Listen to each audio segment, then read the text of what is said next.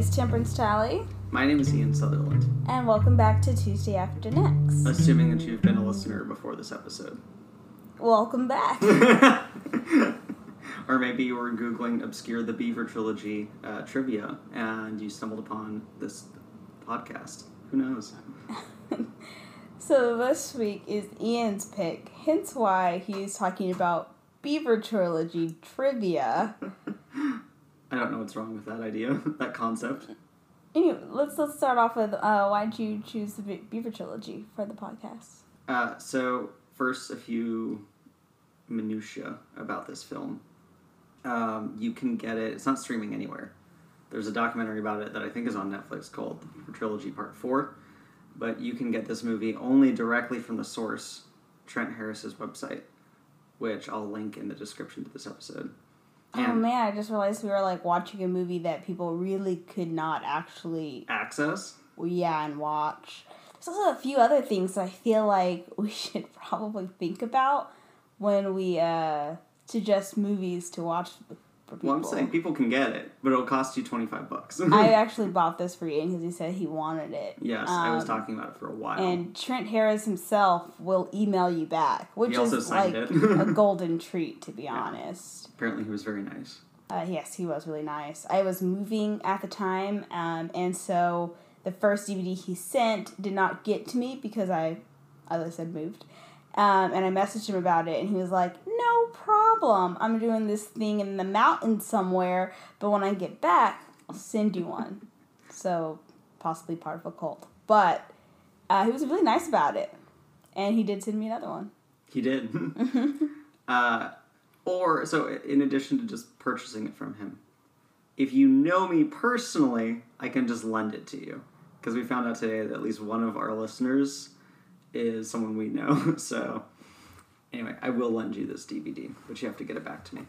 The second thing I wanted to touch on was there are scenes that contain imagery associated with self-harm and suicide. So content warning there. Very huge content warning that I was not given in the beginning of this movie. Which I realized only too late was unwise. Yes. It's actually really intense, so I actually am gonna, when it comes to the point of why you shouldn't watch this movie, is that it is actually intense and it happens more than once. Mm-hmm. And then I think the third thing is just to clear up confusion around when this was released, because it does have an unusual chronology. The first part was shot in 1979, the second part was shot in 1981, and the third part was shot in 1985. And the film itself was not released until 2001. Interesting. And I think it was only released in festivals, but I'm not 100% sure. That's what kind of makes sense with the structure of the whole thing. Mm-hmm. So there's that out of the way. Mm-hmm. And I will now instantly forget those dates.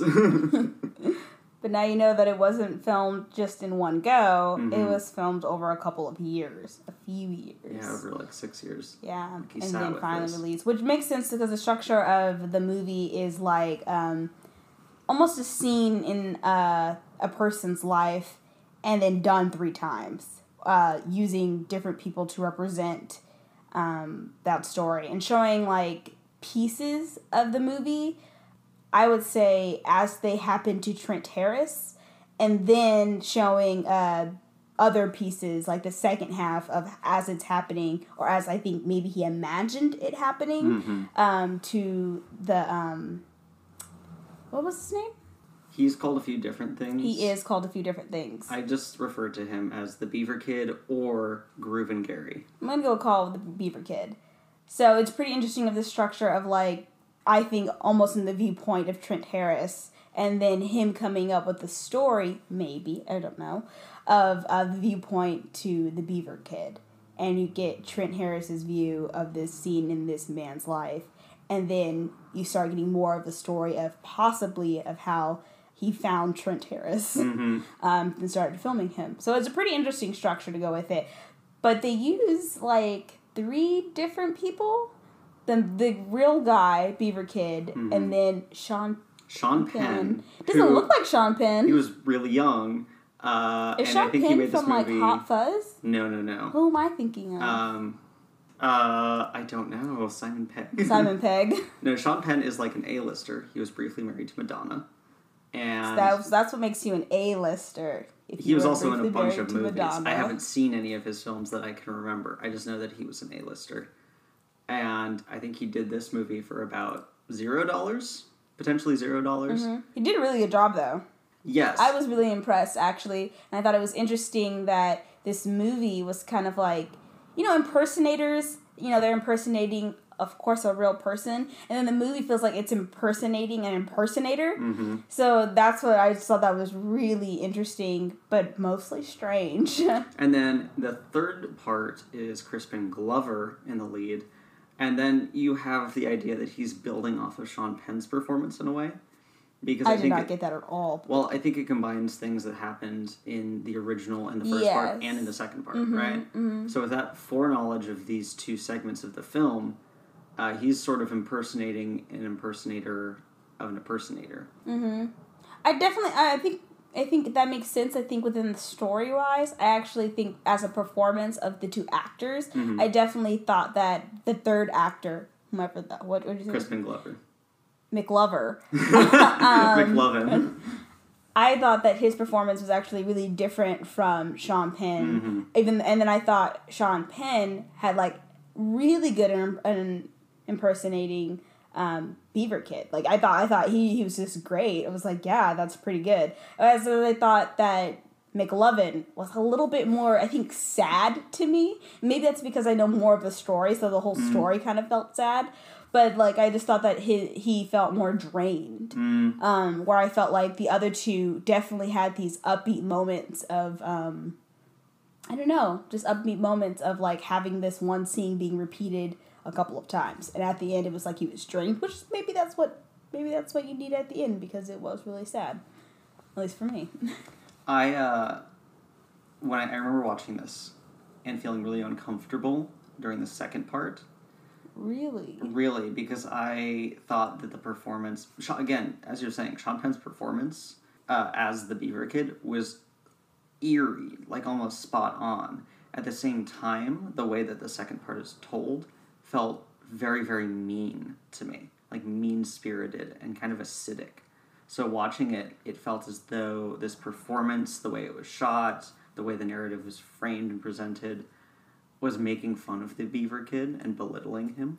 That's what I initially thought. I have a different perspective now, though I still think it's the meanest and perhaps the bleakest. Really? I definitely thought the third part was the meanest, and I also thought, I think at the end they tried to have this resolution for this character, but I didn't buy it. Sure. I didn't buy it. I also thought that and I think it's seen in these two, almost acts of suicide. Like to me it's graphic, even though he doesn't actually do graphic, it. It's very graphic. Mm-hmm. And then to a point where I think like the first time, because it doesn't actually happen in the Beaver Kid when you're actually seeing like the real kid. Mm-hmm. And then when they bring in Sean Penn, they add this moment where he's about to commit suicide. And to a point where he gets a phone call, and that kind of changes everything. And it almost seems like this accepting moment that there was someone there that actually thought what he did was pretty cool for the talent show. As then the third part, it was solely on this fact that he couldn't do it. There was no person there to actually, like, I guess, get him out of this moment. And that might be like an empowering thing of a person themselves saying they can't do it. But for me... it definitely felt like he had, like, at least another ally in the second one, where you actually are first witnessing this and someone is saying that I enjoyed this. Mm-hmm. The other one was like, I just couldn't do it. And then, like, I'm going to wear my wig or something like that. So I definitely thought the third part just felt really sad. Mm-hmm. It wasn't even the response to the audience that I thought in the second. Well, I guess in the impersonation, actually, because it's not really the second one. But in the second round of watching this scene in the Beaver Kid's life, I felt the audience enjoyed the performance more. And then the third one, it's like he had a friend that absolutely just like, I'm not going to do this. Mm-hmm. It just definitely felt like there were dominoes and everything was falling apart. And then they were like, I can do it. And I was like, I don't think that's actually realistic or real that, you know, you have everything fall apart. And then all of a sudden, like, I don't know, I got this. I can do this now. And the second part, it definitely felt like there were some pieces falling apart, but there was definitely a redeeming quality of someone reaching out to him. So let's talk about the first part, because after the first segment where the Beaver Kid is just so, I think he's just so sweet and so genuine and so goofy, and there seems to be some actual support for him, like unlike in the other two performances of the song, the Olivia Newton-John song, he has a backup band. There are people on stage with him. Mm-hmm. In the Sean Penn installment and the Crispin Glover installment, mm-hmm. he's up there alone. Mm-hmm. Like, he is made to be alone in the situation. Additionally, in the first segment, the actual documentary portion of this film, he has someone, join him in the performance as, like, Lover, who's this guy in a creepy mask who carries him off stage. Mm-hmm. You can kind of hear laughter from the audience. Mm-hmm. It feels just... It's certainly not this tragic critique of small-town gender values or what have you that mm-hmm. shows up in the second one and the third one. Mm-hmm. So where is that coming from? I have my theories, but how do you see that connection being made? I think in the first one, I think it was done like it's kind of silly, and I definitely thought that like I'm impersonating this person, and like I think the whole people around him thought it was just, this is just kind of funny, and like the whole point was to be funny. Whereas in the other two installments, but like this was like some type of like journey he was going through of discovering himself, and. So then in that aspect, it felt more real. And I think the other two are shot outside or before the performance is even, like, given. Mm-hmm. So it's like you can see him interact before he's actually doing the thing with people outside of, like, the theater itself. Mm-hmm. So you're getting more of, like, actually what do people think. And the people who actually went to the audience were there to support, like... And honestly, all weird acts. Mm-hmm. So it's like I think there was already an acceptable level once you're in the audience, once you're there. But outside, the normal people around, maybe their opinion of how the town actually really thinks is more shown. But I think mostly it felt like the first part with just the Beaver Kid, like, this is funny, and people are going to laugh. Mm-hmm. And I'm doing it to kind of be funny. And I also really like this character. But the second two was definitely like... What's her name? Olivia Newton-John. Like, staring at her poster of, like, I am Olivia Newton-John. And mm-hmm. I was like, I don't think that was true for the Beaver Kid. Mm-hmm. And, like, even the third part where he's, like, rubbing the wig in the dark. Mm-hmm. I was like, You don't do that? I don't think that's what the Beaver Kid was trying to really show here. So it's weird that, like, it kind of got creepier and, like, not even creepier, but it got, like, a little bit more deep in this more sense, psychological. Where it's like, I don't know if that was, like, the first thing that I thought the Beaver Kid was trying to do with these characters. But maybe... Sure. It's increasingly fictionalized, too. Yeah. Even the quality of it increases as you go. Mm-hmm. So the third part is very cinematic. Mm-hmm. Whereas the second one, which was shot on a budget of, like, $100, the film quality is not great. In black and white for whatever that's worth. It's just like a lower scale production. Mm-hmm. And even the narrative begins in the parking lot, begins with him encountering Trent Harris or mm-hmm. Terrence.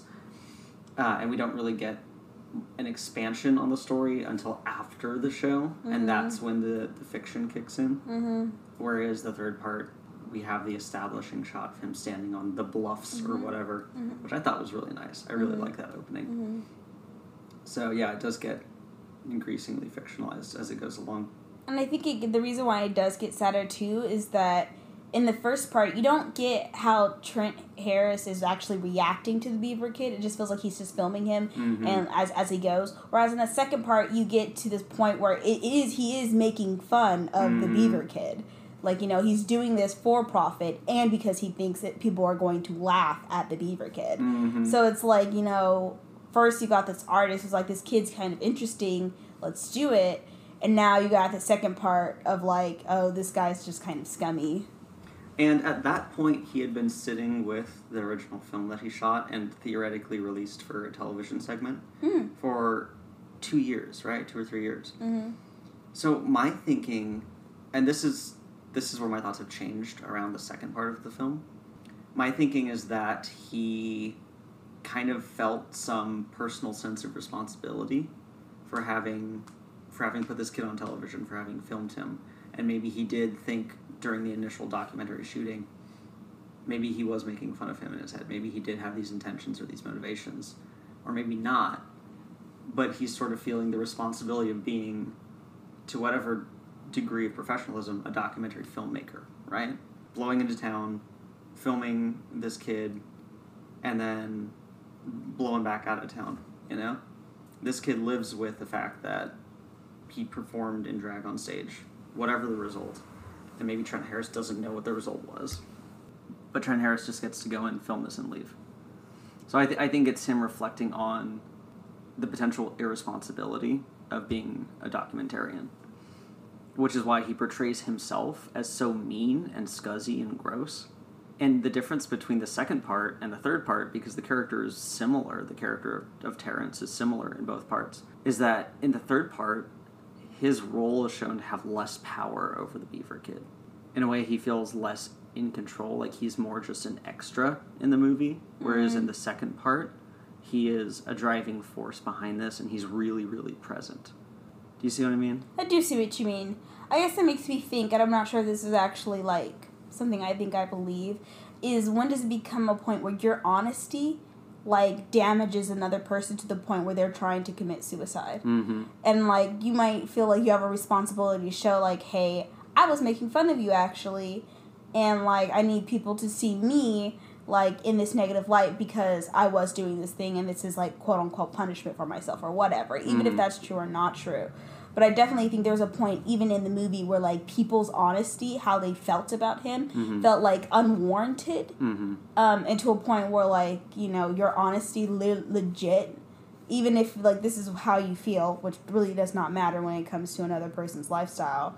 Like, I just think, like, that's dangerous. It's dangerous because this person was really hurt and really scared. I really felt that he was really scared that people would make fun of him. And it would, like... And then it became this thing of, like, embarrassing the town. Where I was thinking of, like, this person is scared that people are going to make fun of him. And then another part of, like, he really likes Beaver, the town Beaver. And now his town's going to be made fun of. I don't think I actually understood that. And I think that just might be a thing of, like, who cares what other people think? But it seemed like the Beaver kid did. He cared what other people thought. And I think, to a certain extent, this movie is a critique of small-town clannishness, of small-town values, of small-town identity. And well, I don't know. Like, the first one where he's just, like, documenting him, just filming him, it did feel like the town was fine with it. And then it became a thing where he started adding fiction where it's like, maybe the town's not okay with it. And so, that's the intrusion of the filmmaker into the film. Yeah. So I wonder, like, how much a filmmaker, someone who does documentaries, how much, I don't know, I guess the influence they have in a movie is it needs to be very delicate. And then it becomes, like, this is a whole new story, and I don't think you actually have the right to change the whole new story, or to even add your piece of fiction to it.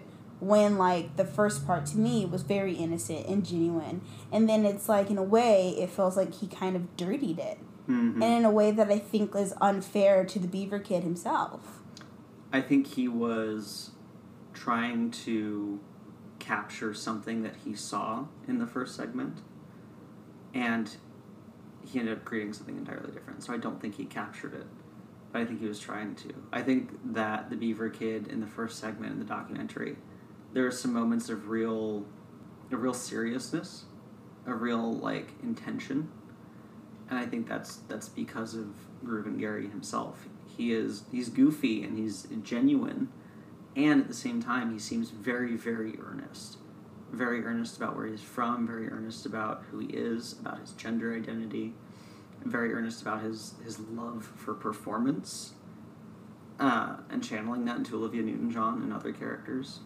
And so I think in the second part and the third part, the filmmaker is trying to trying to build on that earnestness and trying to really evaluate what it meant that this young man was so attached to this town and this character, this performance.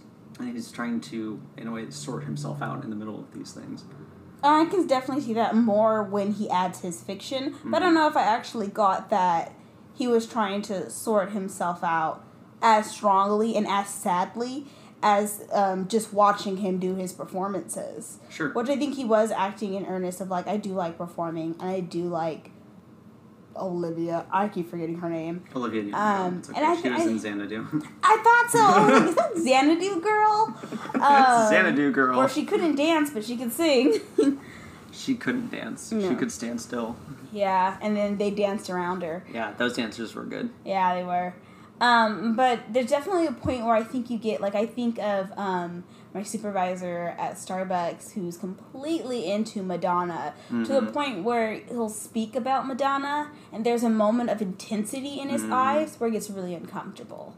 I'm thinking that this person would even get, like, a tattoo of Madonna and has spent thousands upon thousands of dollars to go see her. And there are definitely people like that. Like, you get these, like, icons that people just, like, absolutely fall in love with.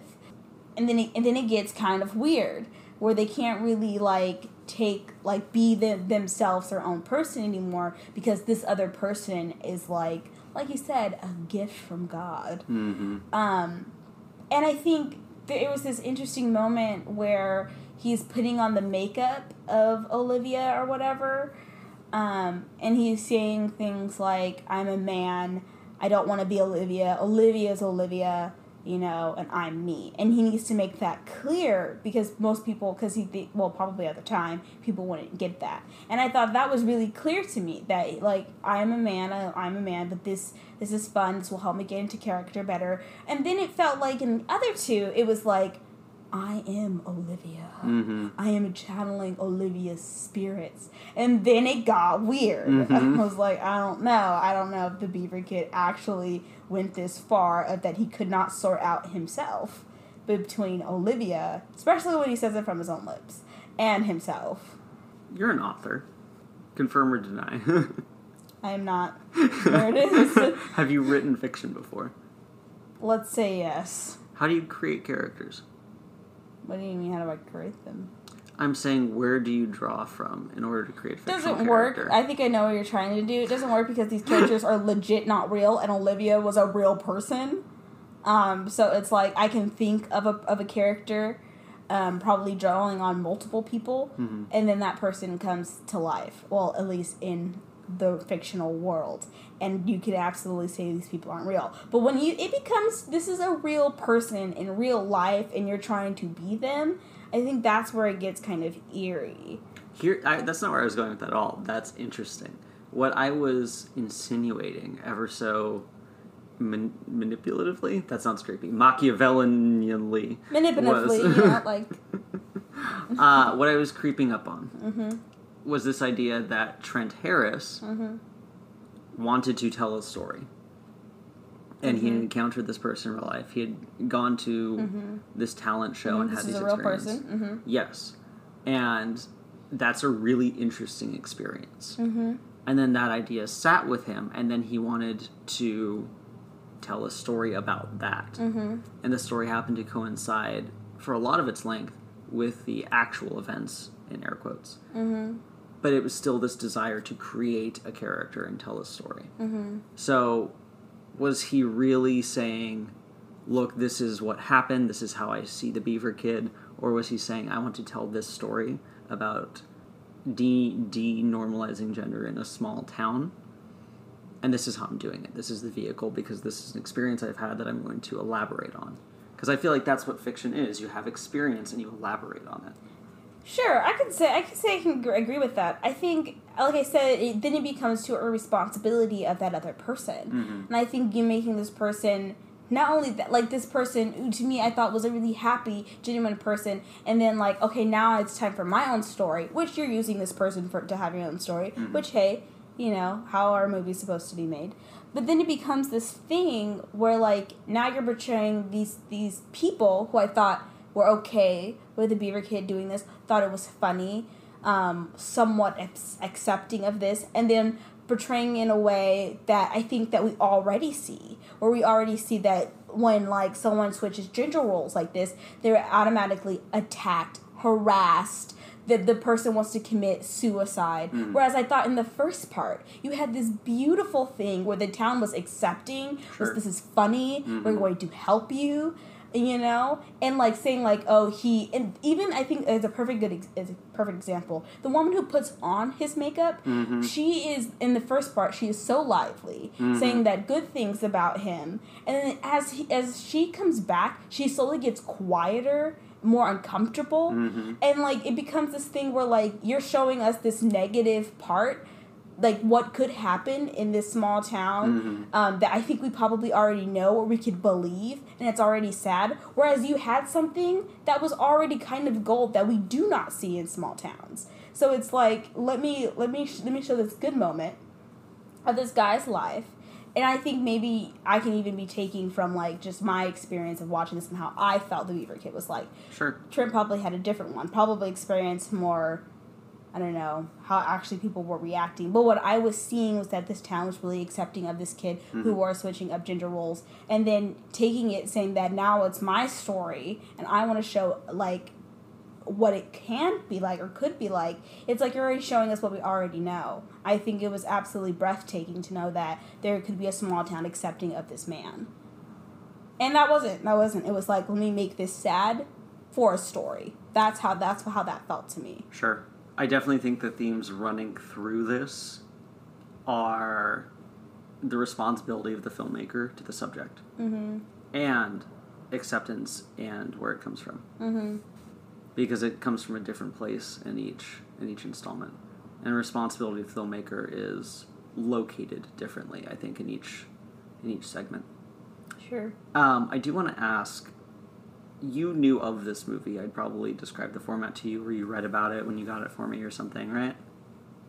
I remember you saying, because you said this not too long ago when we were camping, mm-hmm, that the Beaver Trilogy is real, like, filming this kid that just shows up, mm-hmm, and then there was a second part where I guess they decided to just put in actors to film the same thing. I did not expect a third part of, mm-hmm, that impersonating. I was like, oh, okay, so we're done. That wasn't so bad. And I thought his, like, when Sean Penn did the impersonation of Beaver Kid, okay, we're done. But that third part, mm-hmm, that one was a bit draining. Mm-hmm. So I didn't know about that. So, what did you think of the structure of this film? What do you think about the fact that it's one short documentary and two short films sewn together? I think that's what I said in the beginning of speaking for the podcast was it was really interesting of the structure because it was, you're getting Trent Harris's point of view, and, mm-hmm, then you slowly get the Beaver Kid and slowly get to a point where you see that the Beaver Kid actually, like, I don't know, it seems like he actually was thinking of how he was going to get on TV. Mm-hmm. And I thought the first part was just him just kind of being there. Mm-hmm. So I think it takes out the spontaneity of the Beaver Kid. But, mm-hmm, I don't know. I really don't know. But I thought the structure was definitely interesting. Mm-hmm. I'm sure it's not something that I haven't seen before. But I haven't seen, like, a documentary, two short films put together. Sure. That's pretty interesting. But have I seen, like, we're going to show you this portion of this person's life, mm-hmm, and then we're going to show you it again, but now we're starting at a different point. There is a type of film that I can never remember exactly what it's called, but is formed of, like, vignettes, mm-hmm, strung together, you, mm-hmm, know? Mm-hmm. Like one of those ensemble holiday movies like Valentine's Day or what, mm-hmm, have you. Mm-hmm. But I know that is a semi-common format in indie filmmaking as well. Interesting. I think Jim Jarmusch's Coffee and Cigarettes, which I own on DVD because it has Tom Waits in it but I have not seen, mm-hmm, is like that. There's probably another one. Chungking Express is a few different movies kind of stuck together. I was thinking of Chungking Express because of the use of one song over and over and over again. Remind me of the pineapple one. Remember when he saw that pineapple? Yeah. That is kind of like two short films put together. Mm-hmm. And I was thinking of that one because I watched this YouTube video. But they live separately from each other, really. Sure, but then they're put into one film. Yeah. And it begs the question, why? But these were definitely, like, put together. Like, yes, you're not introducing new characters at all. Like, they're clearly connected. Yeah. Like, very obviously, yes. Why I was thinking of Chungking Express most clearly, as I was saying, I watched a YouTube video that talked about the use of music in movies. And by watched a YouTube video, I mean walked in and out of the room while my dad and mom watched this video. And this was, I think, before I had seen Chungking Express, though I had it on a list somewhere. And the video talked about how the song California Dreamin' by the Mamas and the Papas was used, like, at least 8 different times in that movie. And it meant different things and accompanied different emotions almost every time it was played. So, like, frustration, sadness, joy, reconciliation. So I was thinking about it, and I was counting this time around. They use Please Don't Keep Me Waiting by Olivia Newton-John in 7 different instances, including his renditions. And I thought it was interesting that even more than some of the settings and some of the content, this song runs through the movie. Yeah. And the song unites different visions of the same thing. So that's why I was connecting it to that movie. But yeah, this format isn't unheard of. I think it's just used in a very specific way here. Yeah. The format's not done. I don't think I've ever heard of something of doing, like, here's a documentary and then 2 short films. Actually, that was pretty innovative. I've never heard that before. For me, that reflects the writing process, too.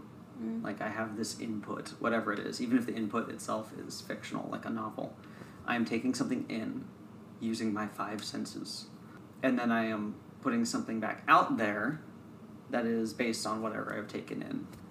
And it's a collage, essentially, of my experiences. Yeah. And then I edit that, and I expand on it.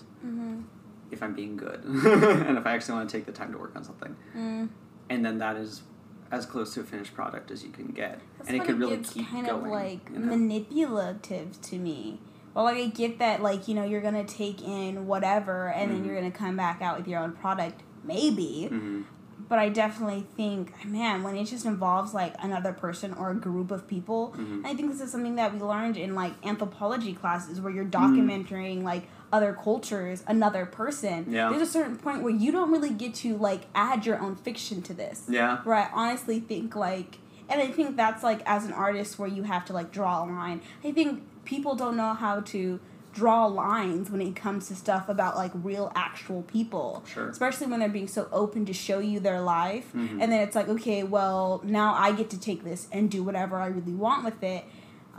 Even if you're trying to be respectful, there's always going to be this sense of, like, you still took something from somebody else. It's like, here, let me show you my, like, family album. I want to give this to you. You take it and then rip it up. And then, like, well, I saw it to be like this. Isn't this great? Especially if you're profiting from it. It's like, I am absolutely now against this. It's like this process of thinking where I think, like, that's unfair for that person. Especially if you do not ask them. Especially if they do not see it. And I wonder, like, how the Beaver Kid would react to, like, being like, hey, I see you having a suicidal moment because the town can accept you. Twice. 2 things. 1, I love your photo album analogy. I think that's great. I'm going to think about that. 2, by all accounts, I mean one account that I read, in an interview with Trent Harris, he was like, yeah, the guy knows about this movie, and he's, like, fine. Not even fine with it, but, like, He's cool with it. And by all accounts, he was just a cheerful dude. He actually passed away not that long ago. Oh. At 50. Yeah. Wow. Yeah. Mm. He, according to the Sean Penn segment of this, he was about 21 when it was first shot in 79. So, yeah, he was still quite young. Mm. You know what this movie reminds me of? What? Fox and His Friends. No. It's because it's manipulative. Everything feels really manipulative. And it's really interesting because in the movie itself, like, in Fox and His Friends, you can see how this kid's being manipulative. But now it's like watching this movie, and now you're seeing how the director is being kind of manipulative. And the town, it's like, oh, this is manipulative. I don't think this is this is wise to do. Especially when, like, it's kind of sad. Even at the end where it's just the beaver kid mm-hmm. and he's saying goodbye mm-hmm. feels really sad and eerie. Even though that was probably one of, like, definitely better... Well, I guess that's not true. The one with Sean Penn where he actually gets that phone call from that girl that's saying, like, hey, come over and be Olivia for us. Mm-hmm. Even the way that starts out was kind of, like, dumb. But mm-hmm.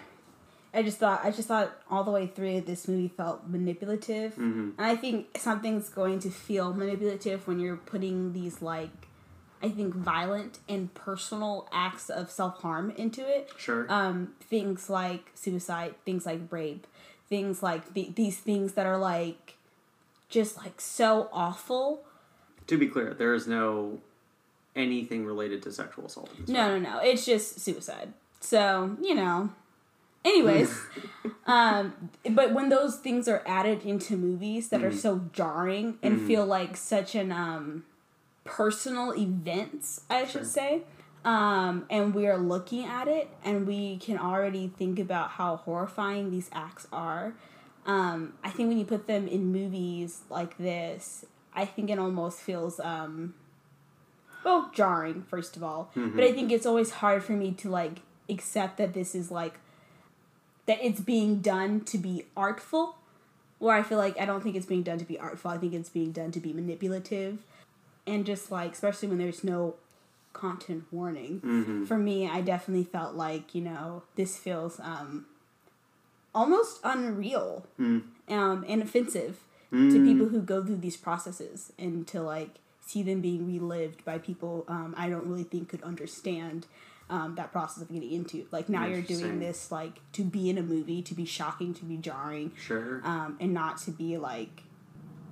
I don't even know another word. I want to say, like, informative, but I don't necessarily think the Beaver Trilogy didn't say that it couldn't be informative, but it almost felt like he was saying, like, A plus B equals C. So if you're switching up gender roles, you automatically are going to go through an attempt at suicide. Sure. Even though in the very beginning of the Beaver Kid, it really didn't feel like, I don't know, I guess a part of him. But, you know, you never know. You never know. My question is this. This is all really interesting. I love your perspective on things that I think I've got figured out, because it always shakes up my perspective.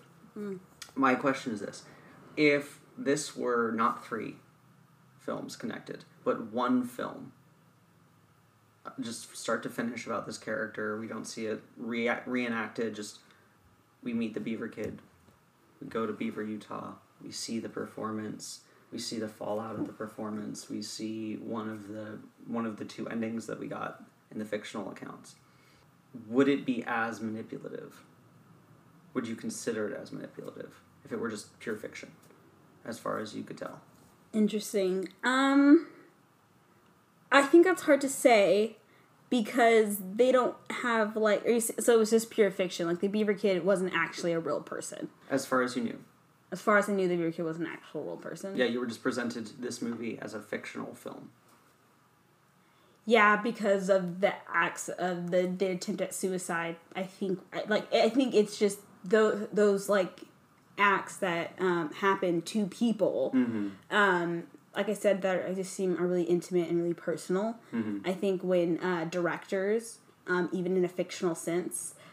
Put that in movies, mm-hmm. It just suddenly becomes less real. It doesn't seem personal, and then it feels like, you know, like in a way that you're being manipulative. It's like, I already cared for this person, mm-hmm. and then it's like you really need to care for this person because this person now is like being raped or like is committing suicide. I think like people want to rush to those things because they're so graphic, mm-hmm. but to me it's like. I guess I think it's either I don't know, almost inhuman. I'm going to say the word because I can't think of one. I think it's tacky. And I think it's just really ingenuine to add that stuff in to, for me, shock value, to care about this character more. It's like, I already cared about this character. And then you went to like, you were like at A and you jumped all the way to Z. So it's less that the drawn from real events documentary nature of the narrative compounds the jarring manipulation of self-harm and self-harm imagery. But it's more that just you find these images of violence against or violence directed at the self. Mm-hmm. You find those images already manipulative and jarring in a lot of media. Mm-hmm. Okay. And like I said, if this presents it all as a fiction, I would feel less manipulated by the director himself, mm-hmm. and like not think that he's kind of scummy. Sure.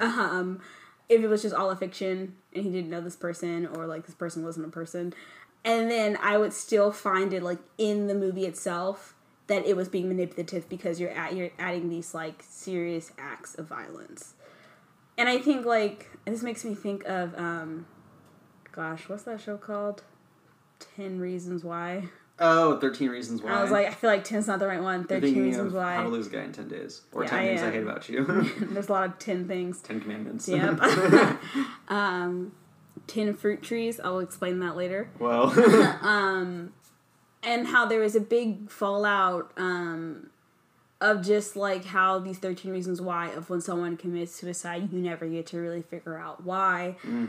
And just having this whole show about someone who decided to commit suicide, of how there was still this shock that this show would even be presented to people because they're such personal acts. And like, I just think like, I don't know, it doesn't feel like this is something that needs to be for TV, but I wouldn't also know how to educate the public that these things do happen to all sorts of people. Mm-hmm. I think it's definitely already portrayed that these things happen to people who are gay, who are transgendered, who, I don't know, mess up gender roles. Not mess up, that's the wrong word.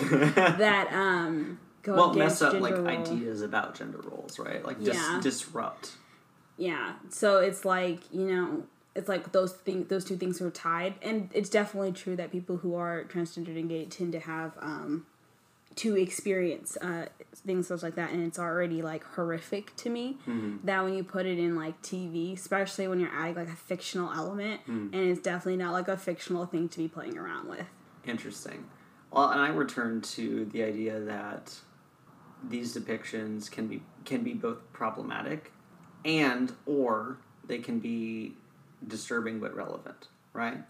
I think of, as we're talking about suicide in film, what springs to mind most readily, although I'm sure I've encountered images of suicide a lot in movies, what springs to mind most readily is Three Idiots, the Bollywood film with Aamir Khan, and the other movie I watched about farmer suicides in rural India, Peepli Live, one of which was, you know, a comedy and also talked about a current issue in India, which is high rates of suicide among students. Yes. So I was thinking about the same thing. And the other was not so much a comedy as like it was a comedy, but it was like pitch black. It was very, very satirical of media coverage of suicide, of the government, of how financial relief is deployed in India. Like, you'll support a farmer financially if he kills himself. You'll give his family money, but you won't support him financially while he's alive. So I thought about how those themes were really, really personal to the characters. Like, the suicide scene in Three Idiots was very shocking. It's always this, and I was thinking about that movie that we watched for, not even for the podcast, the Japanese movie. It actually could not be Japanese. It was of that guy who was part of a gang. And Tokyo Drifter. Of that one guy that was slitting his wrist. Slitting his wrist is one, but I was thinking about the guy where he just like walked away and then shot himself in the head. Where he was like, give it up. Oh, yeah. But like, to me, there's this thing where like it happens, and then it's always done within like this honor sense, which I think like, well, I mean, in a way of wherever, how am I going to say this? How different countries, how they think of suicide being. Sure. And I think like the role it plays. Socially. The role it plays. So there's this thing about, in Japan, how it's always this sense of like, of honor, like I disrespected someone in some way, or I can't do this thing. There's even like the, lover suicide thing. It comes to this point where, like, they can't escape something, and it's being broadcast on TV. So it always feels like when you're watching these films that have these violent acts, to me, that you're supporting it in some way. it being in film, like buying the Beaver Trilogy in some form, in some way, is the support of having these violent acts in movies. Sure. And I think that's where I kind of, like, draw the line of, like, you shouldn't watch things that have, like, rape or, you know, or people committing suicide, especially if it's not being portrayed in a way where that person is caught or that person, that story of that person, I guess to me is not lived out to the fullest or is not honest to that person themselves that are experiencing those acts of violence. And even then, I think it's just extremely disrespectful. Well, I'll use that to circle back around to where I was headed by referencing those Bollywood films. I think that, for example, Tokyo Drifter, it was pointing to the inflexibility of that honor social system that was present in Yakuza films, right? Like saying this isn't actually a sustainable power dynamic. And hierarchy is rigid and it will break. So just like Peepli Live, just like Three Idiots, it's saying, it's social commentary. It's saying if you have these inflexible structures that do harm to people's souls, the result is real lives lost, real violence, real oppression. Yeah, I can definitely see that. And so I think that that is where the line can be drawn between exploitation, gratuitous violence, gratuitous self-harm, and real tacky manipulation and actual social commentary saying, these are things that happen. I'm depicting this to say, look, this happens as a result of marginalization. Sure. As a result of oppression. Yeah, I could agree with that. That I think that's something that can be quite powerful, and I think that needs to be clear. Whereas I don't really necessarily think that's clear in Beaver Trilogy, even though I know that I can make that claim. I don't think the movie itself was actually attempting to make that claim. And I guess I think that depends on, I think there are probably a lot of ways that you can make that statement without having someone kill themselves on TV. I also think... it's respectful to the audience as well, or the people who want to, which is pretty interesting, respectful for the audience as well, and for people who watch these movies, to not have those in there because they can be so jarring. And so quickly. And like I said, I watched it without warning, and as I was watching it, Ian was like, I would not do that to you. But it felt like it was already being done already to being me. Done to, yeah. And so, and there's nothing on. I don't think I've seen anything on the Beaver Trilogy that there's a content warning for this thing. Yeah. And even when you get content warnings, it's still kind of horrific anyway, and it makes me feel sick. But I think you do make a good point that it can have some commentary when you have these hard structures. There are some people who just cannot survive it. And I guess that speaks volumes on our society. I never necessarily think, though, that I guess maybe you just don't find those people in time to really try to show them that, you know, this part of society, there's a part of society who's always going to be willing to accept you and bring you in when and if necessary. Yeah, and then, you know, you end up talking about suicide for, like, 30 minutes. Yeah, for, like, the bulk of the episode, which is totally fine. There's also the sense that movies are supposed to be, at least for me, this might not be for everything, that these movies are supposed to be kind of an escape from reality, and then you have moments where, you know, you don't necessarily get to have that freedom to think that you're free from the burdens of life because you're watching How to Be a Latin Lover. You're watching, like, this kid contemplating taking his life because people are making fun of him. So there's something like that, and that is to be said. And I could go on for potentially many, many, many, many hours about how there is no art without responsibility, without drawing from real life, how documentaries are really fictional and how fiction is really nonfiction and blah, blah, blah, blah, blah. I won't, but I could. Are we that close for an hour?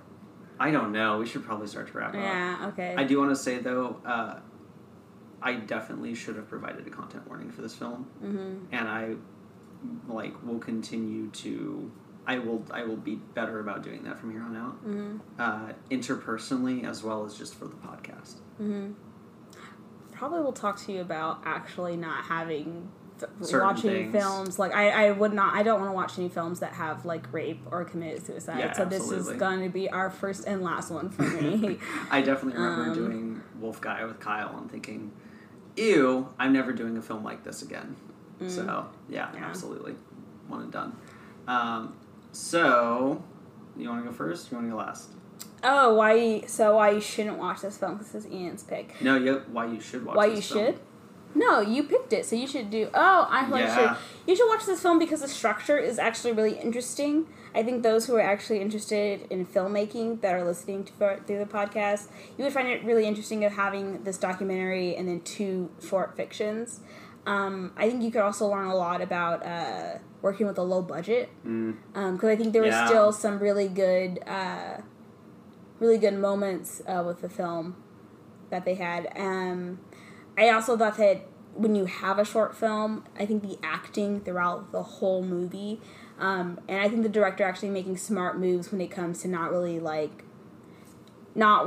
having the say on who the actors are necessarily, and then when he did have a say, how that reflects the first movie and the first documentary and then the other two. I thought the character that really stood out to me that I thought were really interesting was the speaker, actually, who announces the performances. I thought the first one was, super charming, charismatic. I thought he was interesting looking.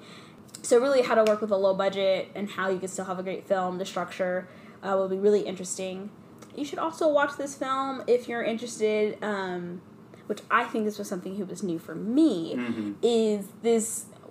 watching a man who I guess I would say is presumably, oh my gosh, I don't know if I could say he's actually a straight man, but I think it's really interesting having this man who is confirming to you that he is a man and I am my own person, and I just do this for fun. I think it's actually really interesting because I think when most people dress in drag, there's always this sense that they're gay.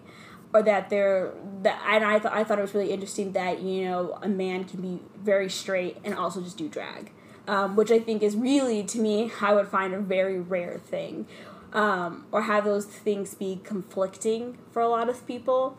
But I actually know a personal friend who, anyways, I have a personal friend who is super straight in a way that I'm all you need to calm down, but also really likes doing drag for the performance and the makeup of it all.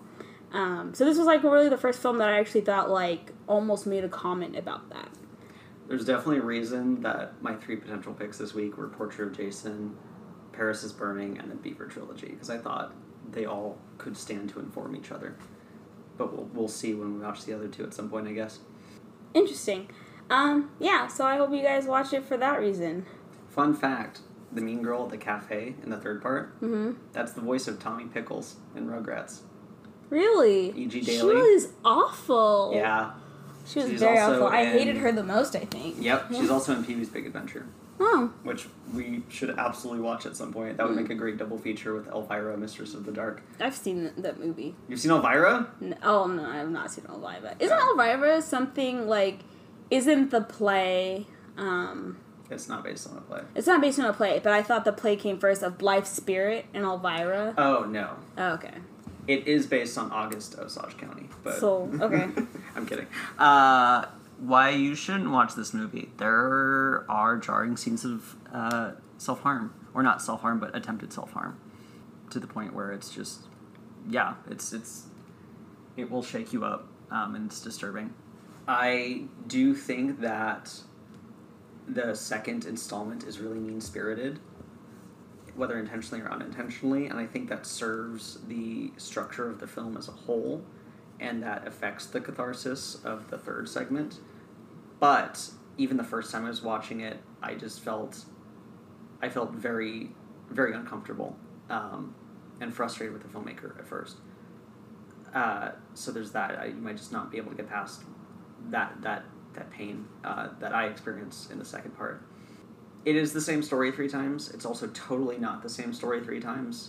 But if you don't want to watch a movie and do a lot of brain work to sort of nitpick the differences and, I don't know, just go through this whole mental process that you've heard us unspooling for the past hour or so, then don't watch this film.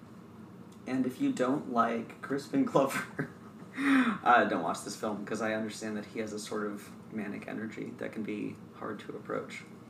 Who's that again? The third one. Oh. Yeah. Let's see. I think he's in another one of Trent Harris's movies that I want to watch called Reuben and Ed, which is about two guys trying to bury their dead cat in the desert. Mm-hmm. I remember you telling me about this. Mm-hmm.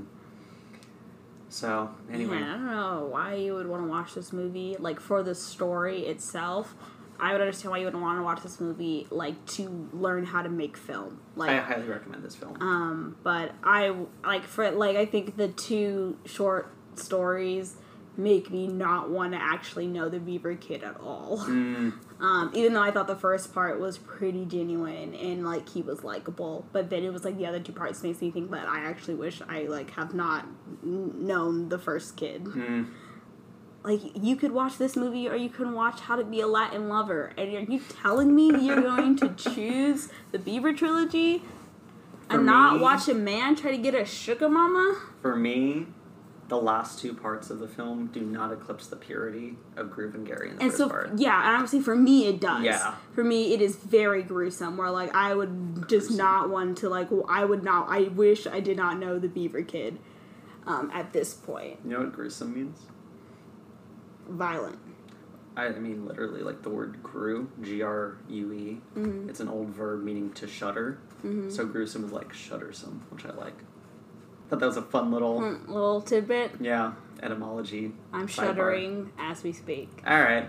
I'm getting hungry, so I'm going to go eat a hot dog or something. Yep. All right, guys. My name is Temperance Sally. My name is Temperance Sally. I did this last time. My name is Temperance Sally. My name may at some point be Ian Sutherland. Thanks for listening, guys.